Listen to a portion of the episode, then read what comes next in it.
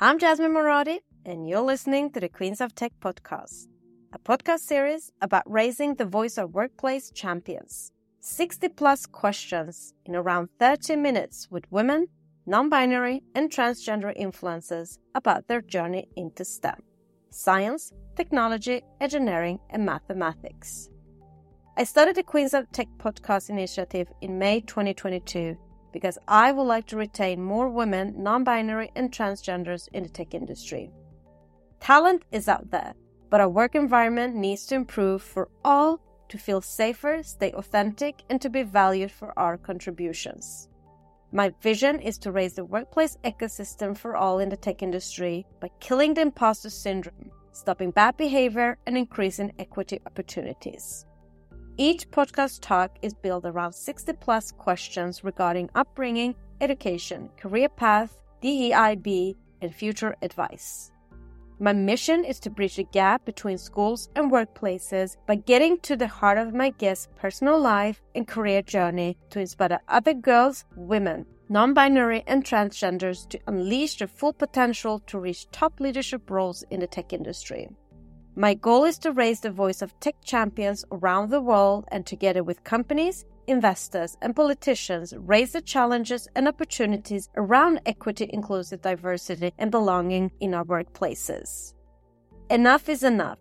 I would like to enforce companies to build a sustainable, inclusive culture, to retain diverse talent, so we keep the workplace power equity to continue building future diverse and inclusive products. Your voice matters. In this episode, I'm very excited to welcome my guest, tech queen Elin Hauge, AI and business strategist, board chair and member, and professional speaker. Hi, Elin. Hello. I'm very happy to have you joining us all the way from Norway today. Thank you very much. Happy to be here. How are you? I'm great. Thank you. And how are you? I am amazing, especially now when I get the chance to interview you and get to know you more. Oh, we'll see. So let us dive into your journey into STEM. Hope you're ready for the Queens of Tech 60 plus questions. Let's go. Let's warm up with a few fun facts about you. How would you describe your personality in three hashtags? Fearless, strong sense of integrity, and disciplined. How would you describe your life in three sentences? Busy, rewarding, and happy. What kind of music stimulates and motivates you the most? Metal. What is your personal motto? I'm not sure I have one, but what I usually tell people I mentor and support is just do it. What is your favorite book? I don't think I have one. When I find a good one, I finish it and then I move on. What is your favorite podcast? Same answer. Just shopping around. Mac or PC? PC. Say something interesting about you that most people don't know. I do full contact kickboxing when I don't work. I have masked up a blue eye. What is your hidden talent? Gardening and agriculture. I'm very passionate about organic farming. If you were going to write a book about your life, what would the title be? Probably just do it. Great start, Elin. Let us dig deeper. Our childhood has an effect on our adulthood. Our early experiences shape our belief about ourselves, others, and the world. Now, I want to discover your childhood. Where did you grow up? I grew up in a very small village called Kvam in between the mountains in the middle of Norway. What was your dream job as a child? I don't think I had one because I didn't really know what my job could be. I just did well at school. What was your favorite subject in school then? Probably maths. And what was your least favorite subject? Probably Norwegian. What is your earliest memory of technology and the arrival of the internet? A guided tour at our university campus when I started university. That was the first time I was introduced to the internet and email. And then which were the three first technology gadgets you owned? A mobile phone and a computer. And at some point I had a Walkman, if that counts as a gadget. Who was your female role model growing up and why? I have never had role models per se. I've never felt the need to have those kind of role models. And female, can't remember that. How do you think where you grew up and the school you went to and the generation you come from influence your education and career choice? Well, two things. The age I grew up in. So I grew up in like the 80s, 90s. In the 80s, there were nobody telling me that girls or women could not achieve the same as boys and men. So I grew up thinking I could do whatever I wanted to. And nobody told me I couldn't either. The school I went to was a typical like village school and I did really well in school and I started a year earlier than the others. Uh, but I think that my school didn't really help me to take out the potential I had as a kid. It was more like trying to make me fit into a box, which I didn't do. I didn't fit in that box. So I think it took me extra time to find me in a way. Actually, I would say it took me an additional 20 years to get there because I didn't get it from the school. Very powerful. I do recognize myself in that. Now I'm going to read two quotes. First one, how does the universe expect me to choose a career path at 16? I can't even choose what I want for dinner. Second, Abraham Lincoln said, I quote, the best way to predict your future is to create it. So, Elin, I want to know the choices behind your career path then. Where and what did you study at university? So, as I said, I did well in school. So, the natural choice for me was to study medicine, to become a doctor. And then I realized that I didn't really want to work as a doctor. So I ended up studying medical physics instead. There wasn't really any well thought through foundation for that decision because I came from a background where there were no other academics in my family. And as I said, my school, they were not there, right? They didn't understand my potential or how I could utilize it. So it kind of just became that way by chance in a way and lack of knowledge about other opportunities. So would you say that is what influenced you to get in your choice of field today?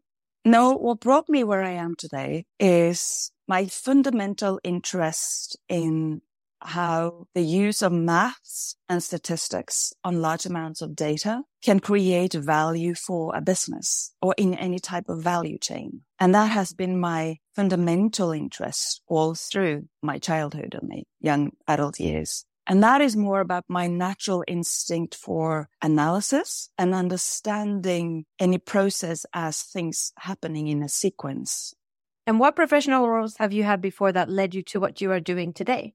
I've always worked in business development of various types. So I think that is why I am currently in a position where my role is to be the interpreter between business leaders on one side and the business needs and the tech teams and the tech setup on the other side. And that's where my role is to bridge the gap between the tech and the value.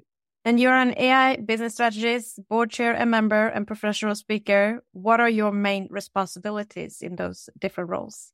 Well, so to a large extent, I am my own boss. Obviously, I'm running my own company as a speaker. And as a speaker, my responsibility from stage is to help my audience understand AI in a better way and a more useful way. Because a lot of leaders, decision makers, and other people uh, struggle with understanding what AI really is and what it can do and what they should care about. So that's the one side of it. As a board chair and board member, of course, my responsibility is towards the owners and the management of the company where I'm on the board. And that implies both a formal and legal responsibility, a financial responsibility, but also a strategic responsibility. I need to understand what the owners want, where the management is, and how I can help them make this, whatever business ambitions they have possible. As an AI and business strategist, well, it's always about helping the customer, isn't it? what do they need from me? Well, then I need to just dig into my toolbox and see what do I have in my background and knowledge that I can use to help my customers.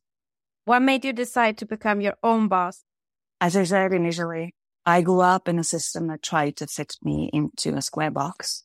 I'm not really good at sitting into that square box, which means that if I'm going to work for other people, I need to find an environment where they accept that and accept that I want to do more than what my job description says. I don't fit in a box. And well, my experience is that the best way of dealing with that is to be my own boss because then I can decide what kind of box I want to be in. What does a typical workday look like for you?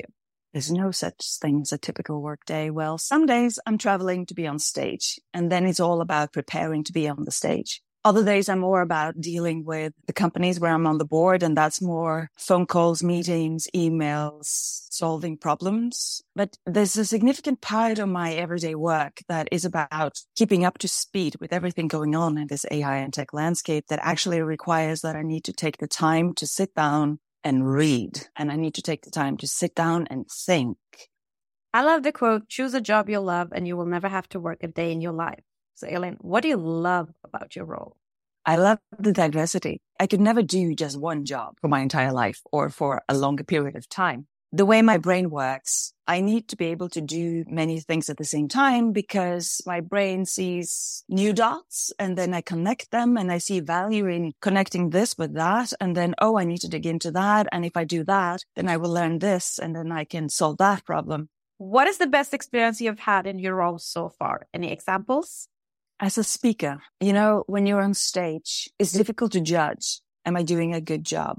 But when the client those who booked me or people from the audience come over to me after my talk and say, wow, I didn't think about it that way. Or you really brought in some new perspectives and new thoughts. And I think some of the best quotes have been, this is the most thought provoking keynote I've heard for my 20 years in business. That's when I think, wow, yeah, I did my job today. And then what is the biggest challenge you've encountered so far and how did you tackle it? I'm not sure I can pick one. I think the category of biggest problems is whenever you're in a long career coming to challenges related to you are in a position and then you have leaders around you who don't want you in that position anymore. And you get into some type of conflict in your workplace. Those types of conflicts are most times they are very hard, not always, but mostly. And when those conflicts become legal conflicts, it's a struggle and it becomes a mental challenge that is just draining. I think that would be the category. I have experienced it more than once. I mean, not a, a whole lot of times, but in a long career, you do get across these situations every now and then. What do you wish everybody understood about your role?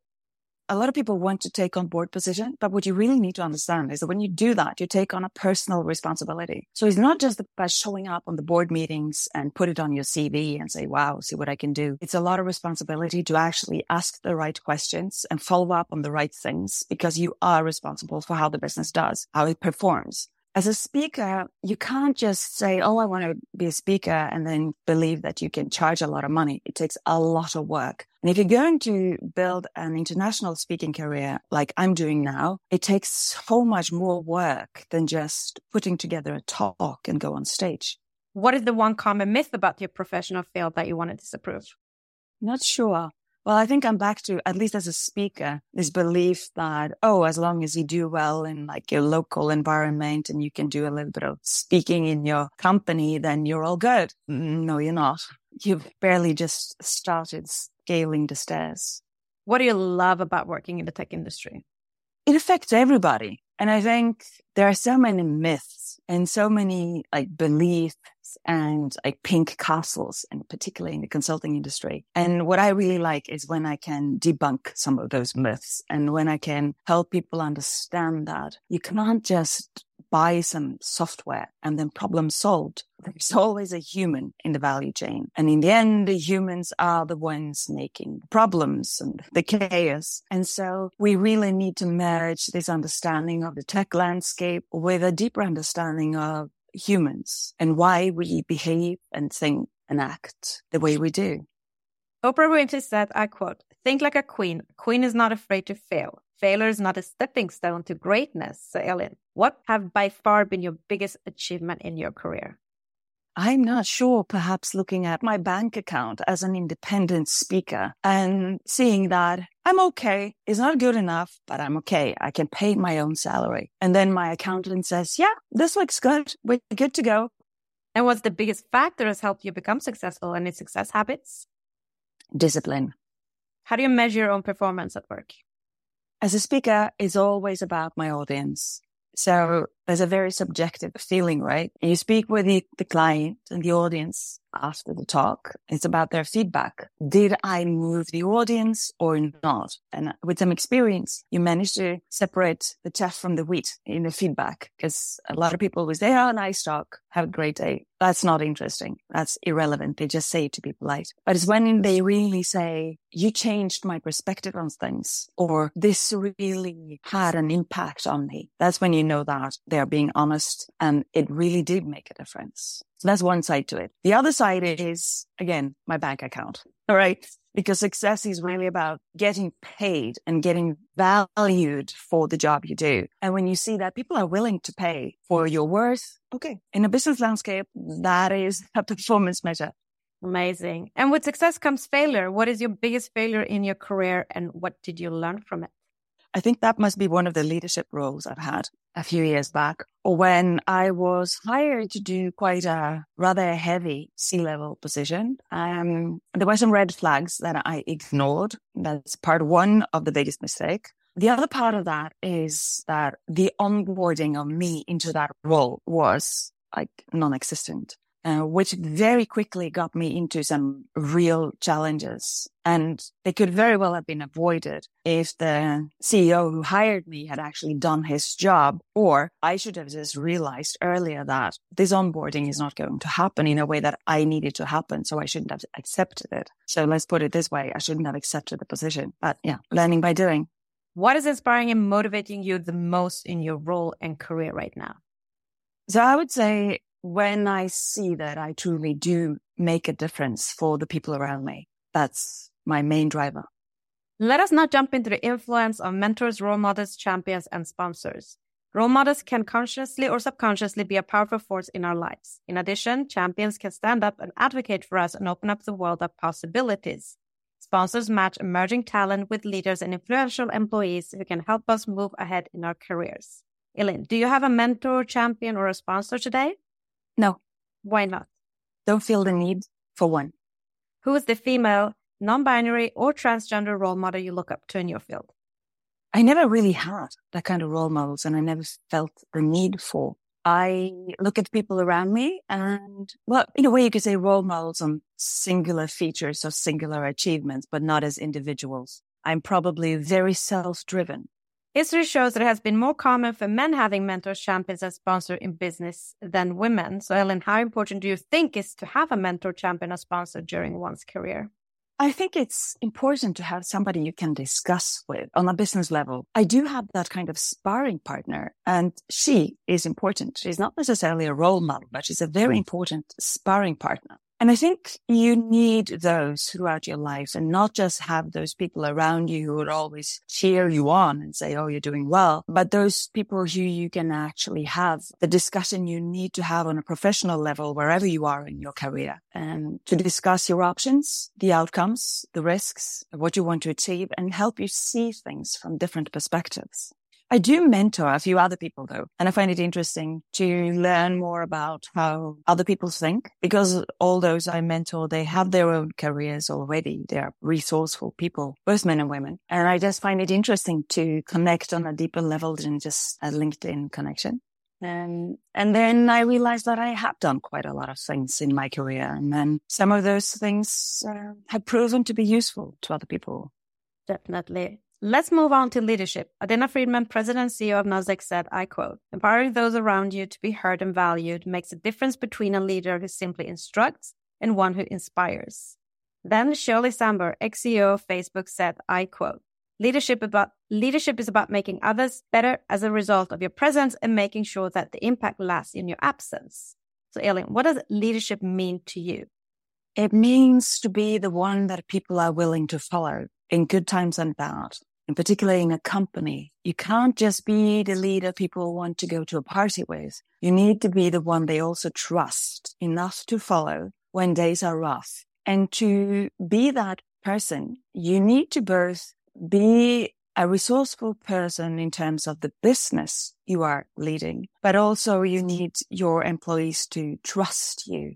They don't need to look at you as their best friend, but they need to trust you. What do you consider a good versus a bad leader? I think that depends on the context and the individual. So a good leader to me could be a bad leader to you. It's really about finding this match that makes you willing to follow that person in good times and bad. A good leader to me would be somebody who tells me that our vision for the company is this, and we are going in that direction. I want you to think about these things and avoid these risks. Here's the ball. I'll be here if you need me. That's the kind of leader I need. And the leader I am, I try to do the same to say, we're going over there. This is our strategy. This is our vision this is the frame within what you need to do or where you should be. One of my strengths is that I can be very clear. This is what I expect from you. I'm not a good leader for those who need a lot of emotional support and a lot of um, follow up. I don't have the patience for that. Who is your favorite female, non binary, or transgender tech leader and why? Well, I find Ayesha Khanna. She's from Pakistan, lives in Singapore. She's a leader of Addo AI. And uh, we're kind of doing a bit of the same, except that she's, of course, the CEO or at least board director, one of the, the co-founders of Addo AI. So we have the same understanding of maths, of data, how the world works, but she sees it from a completely different culture because she's from Pakistan, lives in Singapore, has lived in the US. So I follow her work with a great deal of interest. And I see, although we have the same understanding of how AI works, we approach some of the bigger challenges in a different way. And I find that really interesting. How would you describe yourself as a leader? Well, as I said, I think I am rather direct and clear in what I want. And then I try to support people on their journey and promoting this, the characteristics of the individual that that person is already really good at. I truly believe that we would have a stronger workforce if we were better at expanding and growing those things we're already good at even more rather than just trying to fix those things that we're not really good at and get people up on a mediocre level on everything. I think we would create more diamonds if we actually nurture the strengths of the individual and then put together a team of rather of peculiar characters that are really good at separate things. I think that would be a much stronger team than a, a team of averages that are just reasonably good at everything. And as a leader, what values are most important to you? Integrity, courage, and respect. What leadership lessons have you learned that have formed you into the leader you are today? You should always be curious about where people come from. What are they carrying with them in terms of life experience? You never know what they have in their suitcases. And um, they're not going to tell you on the first attempt. And I think that kind of curiosity will help you as a leader to understand how they are going to react to different situations, what kind of choices they will make and what is important to them because people are not really rational. What are your three strengths and three weaknesses? I always find that a difficult question. So here's my take on that. All your strengths, the stronger they are, they have a flip side. So all your strengths will at some point become a weakness. Let us now jump into the hottest topic in business today workplace culture, unlocking the power of diversity, equity, inclusion, and belonging. Elin, what does DEIB mean to you personally? In this context, I am extremely privileged. I grew up in one of the richest countries in the world with a reasonable approach to diversity. I mean, it's not perfect. We have a lot of problems. All societies do. But I haven't really experienced diversity challenges except for being a female leader on top executive level. That's where I suddenly realized that in um, situation of friction on top executive level, uh, there's a difference between men and women. And if you're the only woman, chances are that you're going to be the one singled out. What do you consider being three to five signs of good company culture if you were to join a company? A lot of people say that we have a lot of space for other opinions. In most cases, that's just nonsense bullshit. But if they actually do have openness to diversity of mind, then it doesn't matter what kind of color you come with or size or gender definition or religion or political views. Diversity of mind means to me to be open to other perspectives, wherever they come from. So if a culture has that, then I think it's a great place to be. And of course, treat people with respect. Respect everybody. I mean, it's not about cuddling, and serving Coke and cinnamon rolls, right? It's about treating everybody with the same level of human respect, whatever they look like or sound like or come from. You mentioned a little bit earlier, but as a woman, what has been the most significant barrier in your career and how have you overcome these challenges?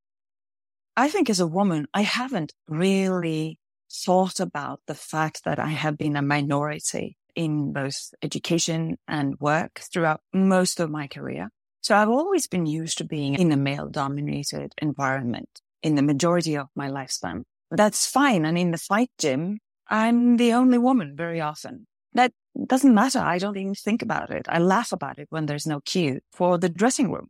But I do also believe that if the environment is too male dominated, you lose out on some perspectives. And research has shown that a key aspect is risk management, for example, that heavily male dominated environments are very often more risk willing, not necessarily a good thing and a, bit of a cowboy culture as well in some of these environments where there are too many of these boys doing boys things when they are out together on social events at work. And that's not something I really appreciate. I remember a couple of situations where I got actually pissed off and I told the guys that and they just laughed at me and I thought, well, you know what? I'm leaving this place. I'm not going to take this. But as I said, that was not until I was on like a top executive level why do you think it's important for more women, non binary, and transgenders to join the tech industry today?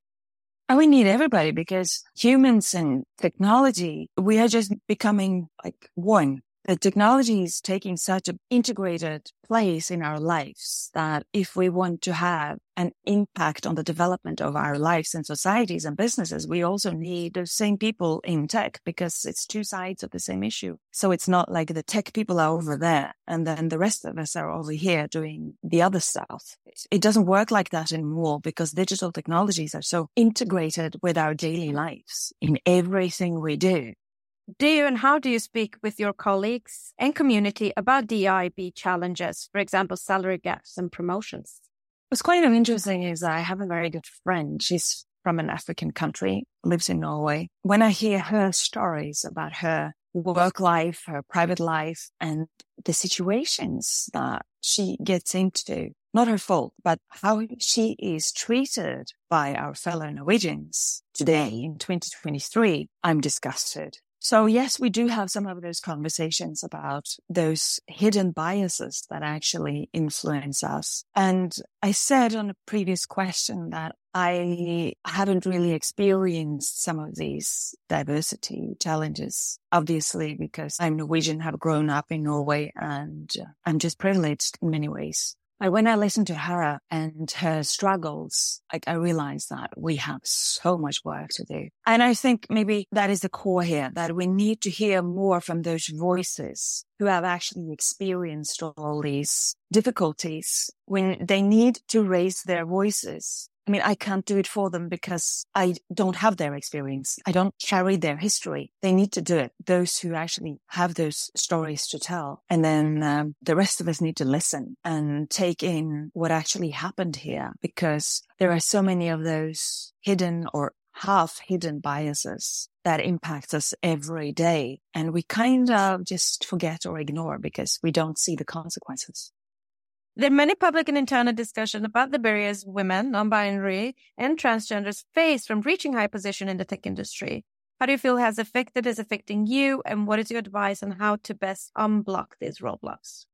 Oh, if there was one simple answer, we would have done it already, wouldn't we? So I didn't really realize that this was a problem, as I said, when I grew up. I didn't realize that until I was in a top level position myself. And I got into a situation where I realized that as I was the only woman, I was singled out. How to deal with that? Well, I think being a nice girl and keeping it quiet doesn't help anybody. I think a lot of people are afraid to raise their voices because they're afraid of their reputation. And to some extent, that might of course be true because humans are rather cruel. But I think we need to raise our voices because that's the only way you can actually help making a change. If we just keep it quiet to save our own reputation, then nothing's going to happen, is it?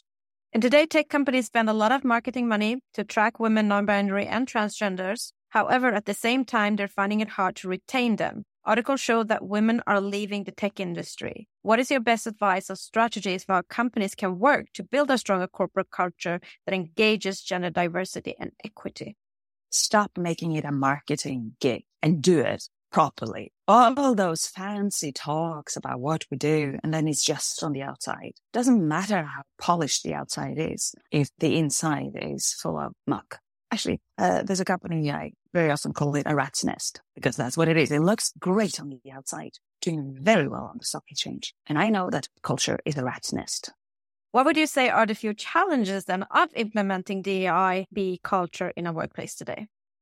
Rats in the rat's nest you actually need to take in the full extent of clearing out the rats. You can't just come right and say, oh, no rats here. And say everything's great. And then just continue doing business as you have always done on the inside. You actually need to clear out the rats, which means that you take the tricky job of changing the culture internally. You can't just let those people who've always been there continue doing the stuff they've always been doing. And you leave them in the positions and you let them continue doing the same stuff. What do you think is going to change? Nothing. Well, that's why I say kill bad behavior. Yeah. Why and how do you think companies would benefit from having not just women, non binary, and transgender leaders, but actually higher gender representation at C level and boardrooms with actual mandate? Well, just that actual mandate, right? Why should they? Well, do you want to be part of the future or you want to slowly die? So the society is changing in many parts of the world. In some parts of the world, it's going backwards. Not going to mention any in particular, but some of them are English speaking. But things are really changing in many parts of the world moving forward, which means that the customers out there, they see that they have a choice. I can choose. Do I want to buy my stuff from this company or that company? And then when they see and companies or say the people who worked in the rat's nest, they leave the companies and they start saying, well, that is a rat's nest. That's what we need, right? Then customers will eventually say, well, I'm not going to do business with rat's nests. I'm going to do business with other types of companies. And that is slowly happening. So if you want to stay in the position as a rat's nest, then I think that you will slowly die. How much do you think the tech industry has changed regarding this subject since you joined? A lot. I hear so many stories about how things used to be like 10, 20 years ago. And I look around now and I see that things have really changed in terms of professional attitude, like even just how business is made, how deals are made, now it's a much more professional approach to making a deal, to agreeing on the terms on a commercial level than it was maybe 20 years ago. Yeah, there's much more of a professional attitude. So things are moving. But then I still see companies like on the leadership level, individual level, like in the board level where top executives, because of their maybe unconscious biases, they choose this candidate over that because this candidate had, they say, oh, the right qualifications. And what if you dig really into it? It wasn't that. It was the skin color and the gender and the way you speak to people and what kind of advice you give to people and I find it interesting to study the use of language because we tend to think that, oh, we speak to everybody the same way. No, you do not. And the choice of words impacts the culture and your attitudes. And just look at, and this is proven through research, just look at the difference in language used by and about men versus women. And that colors also what we expect from a woman versus a man in a workplace and how we observe and judge a person in a conflict situation is gender specific. We, in many instances, accept more from a man than from a woman. As a woman with very long hair and makeup and colorful clothes, I'm expected to behave as a woman in board position, for example. And then people after board meetings, like on a frequent basis, come to me and say, Oh, you're very direct because I don't beat around the bush. If I have an opinion about something or I have a critical question, I raise the question or I say, this is what I observe. This is what I think about the situation. I believe this and that isn't good to do. I wouldn't beat around the bush and wrap it in and then hope that they would get it. I would say just straightforward, still being polite, respectful, but I would just say it. We don't expect that from a woman. And now I'm just talking about the gender differences, not all the other diversity issues which are even worse, right? So we need to understand that even though we think we're not biased, we all are in ways that we don't even realize until we are confronted with it. And that is a huge challenge in the domain of AI because when we use those data that we have that document human behavior over 10, 20 years, maybe more, all our human behaviors and ways of thinking are just documented. They're ingrained in those data. And then we train the algorithms on those data and we expect then the algorithms to be unbiased. That is believing in black magic because those algorithms are trained on our human behaviors for good and for bad. And in many instances, that is for bad. And then we expect them to represent the world we want. And we're surprised that they fail in that quest.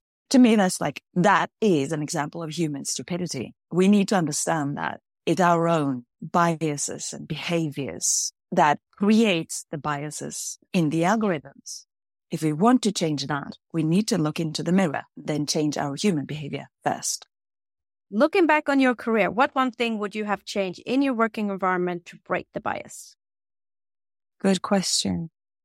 I don't know. It's learning through experience, right? And a long career.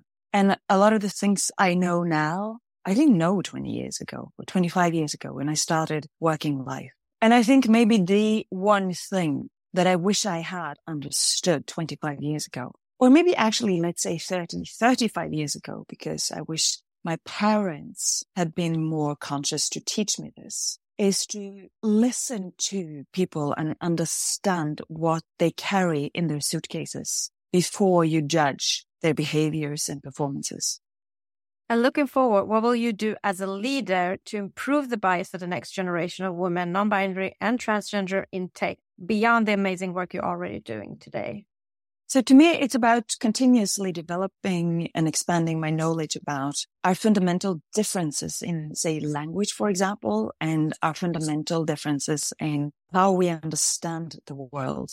And then when you understand those fundamental differences, it is also much easier to find a common ground, say in the workplace, and then start solving the bias problems from there. Because if we're just sitting there in the sandbox throwing sand at each other, we're not solving anything. We really need to understand what is the fundamental difference that makes us behave in these ways. Because I don't think people discriminate because they got out of bed and decided today I'm going to be an asshole.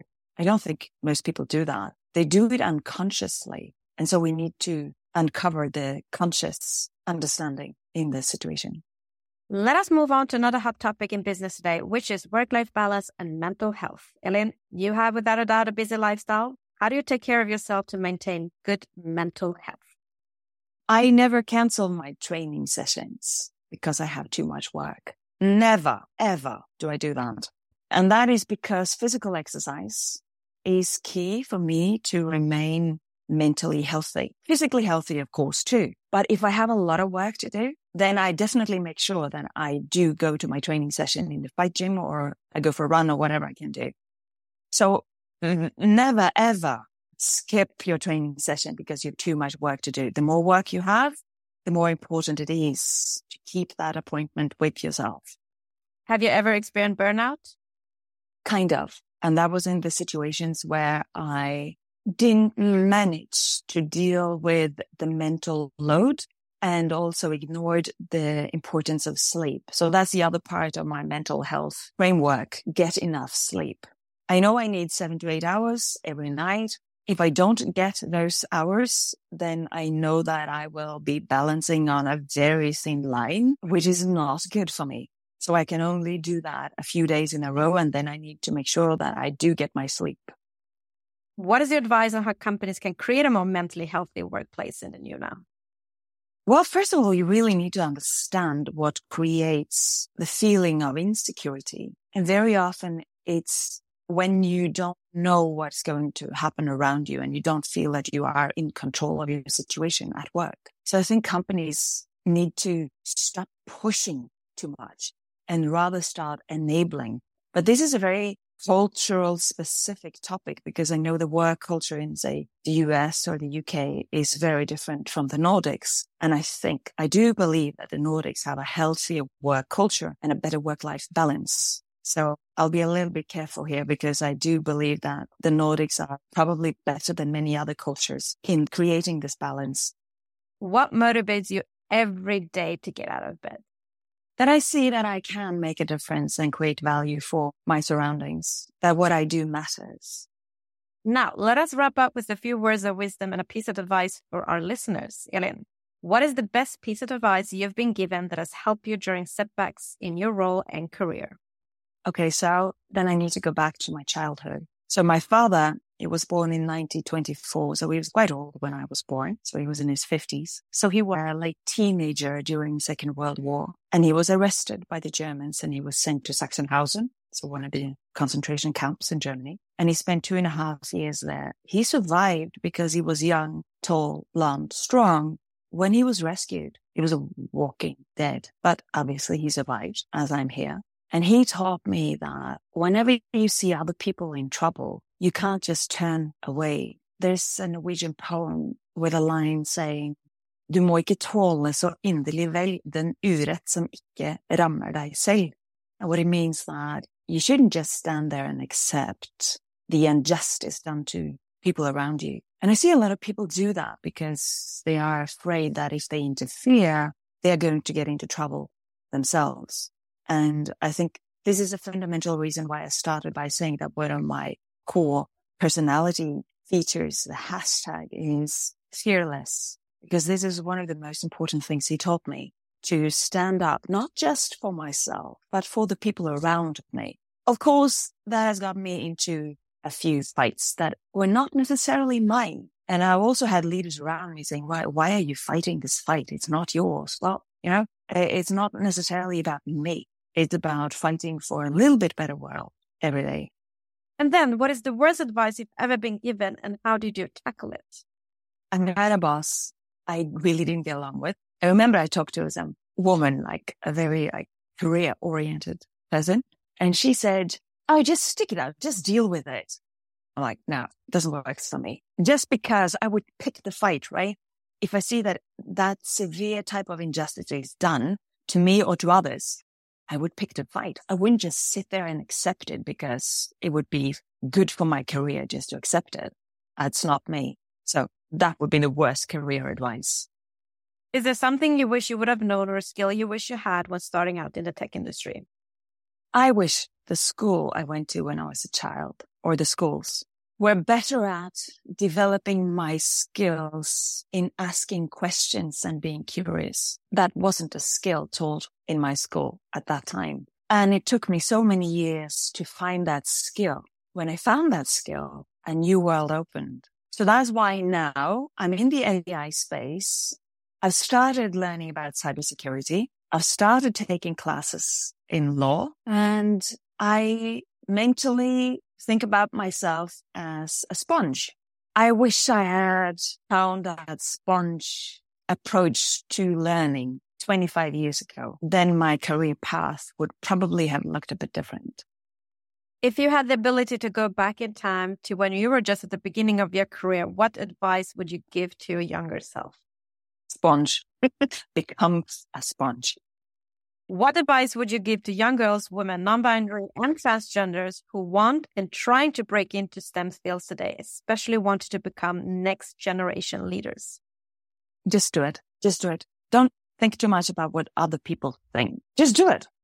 Last but not least, what is next for you in your role and career in tech? What are your career aspirations?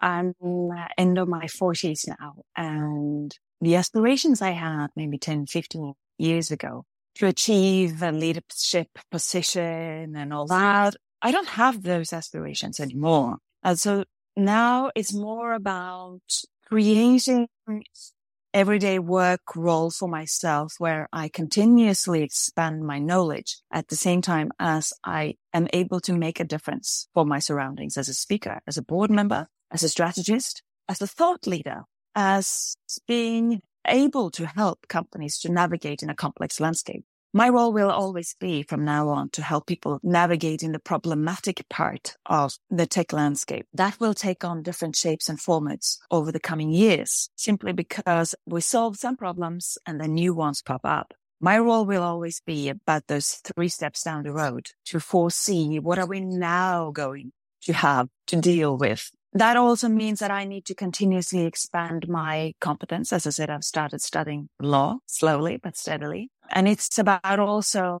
expanding my personal capabilities in how I deal with complex situations, conflicts, negotiations. Because as a board member and board chair, you don't run the company. You are responsible for the company, but it's all about facilitating discussions and change. It's not about being in charge, really. It's about facilitating and then taking responsibility when shit hits the fan. So to me, as I said, it's really about expanding my personal capabilities And then my personal goal is to be able to be my own boss and to remain my own boss for the rest of my career. Not sure that it's going to hold. And I might get offers that I say, well, too good to throw away. So I'll do it. But it's not an ambition to do that. My ambition is to make a difference. Thank you, Elin, so much for being a guest on the Queens of Tech podcast. Sharing your journey will without a doubt inspire change and reshape company culture for the next generation of women, non-binary and transgender leaders in tech. Thank you. And thank you for inviting me. Thank you for listening. If you have worked in the tech industry a minimum three years and would like to share your journey, please nominate yourself or somebody you know to i at jasminemoradi.com. For more podcast episodes and to learn more about the Queens of Tech initiative and to support us, visit queensof.tech.